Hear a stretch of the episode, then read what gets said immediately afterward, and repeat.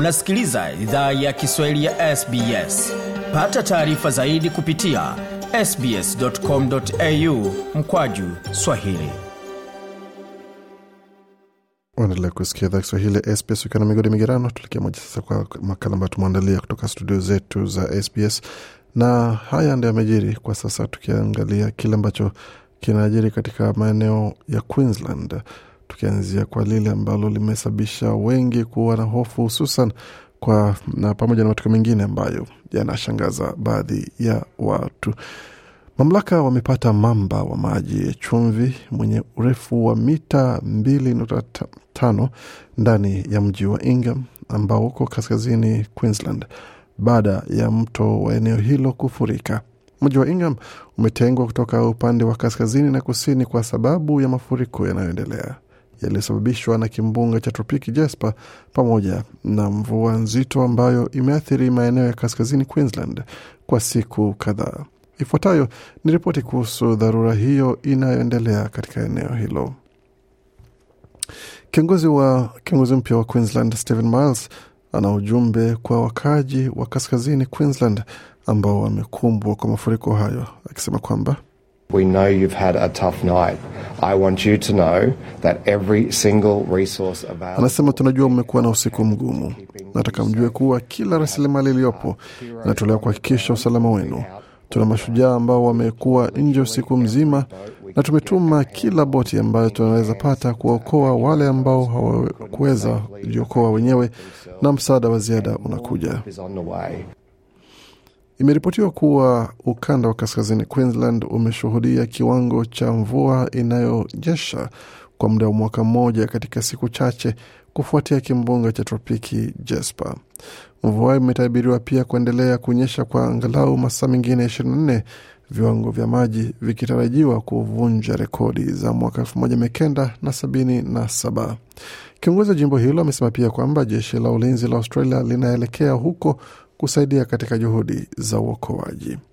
Waziri Mkuu Anthony Albanese kwa upande wake naye pia amethibitisha katika mahojiano na shirika la habari la ABC Radio kuwa msaada uko njiani kwa jumuiya zilizoathirika na people have been devastated, and of course, it's a very dangerous situation for many who are in very unprecedented flood waters. Waziri mkuu anasema kwamba watu wameathirika, na bila shaka ni hali hatari sana kwa wengi ambao wako katika maji ya mafuriko ambayo hayajawahi shuhudiwa, na onyo kubwa za mafuriko zipo kwa jamii nyingi ambazo tayari zimetengwa au hazina umeme. Tumetoa tayari msaada wa kifedha kwa wakaaji ambao wameathiriwa moja kwa moja, pia kwa halmashauri za jiji kusaidia katika hatua ya usafi inayotarajiwa kuwa kubwa. Wajel Wajel ni jamii ya wa Australia wa asili yenye idadi ya watu mia tatu. Ni miongoni mwa jumuiya zilizoathiriwa sana. Wakaaji wa mji huo mzima wanahamishwa na kupelekwa katika mji wa Cooktown. Katerina Carroll ni kamishna wa jeshi la polisi la Queensland. Amesema watu wanahamishwa punde huduma za dharura zinapowafikia, na amewahamasisha wakaaji wa eneo hilo waendelee kusikiza ushauri rasmi. Kwa sababu? The greatest challenge so far for everyone has been access into some of these areas and will Nasema changamoto kubwa kwa sasa kwa kila mtu imekuwa kufika katika sehemu hizo na ikiendelea kuwa, kuwa uh, changamoto kwetu. Eneo hilo bado ni hatari sana kufikia, haswa mafuriko ya ghafla na kiwango cha maji ambayo yako juu ya barabara. Naweza omba kama hauna sababu ya kuwa barabarani, tafadhali usizitumie. Baki salama nyumbani kwako, usipokuwa kama unahitaji hamishwa, aliwasihi wakaji wa maeneo hayo kamishna Katrina Carroll. Na huduma za dharura na moto za Queensland zimesema kwamba wamepokea zaidi ya maombi elfu moja ya misaada katika muda wa masaa 24 yaliyopita pekee.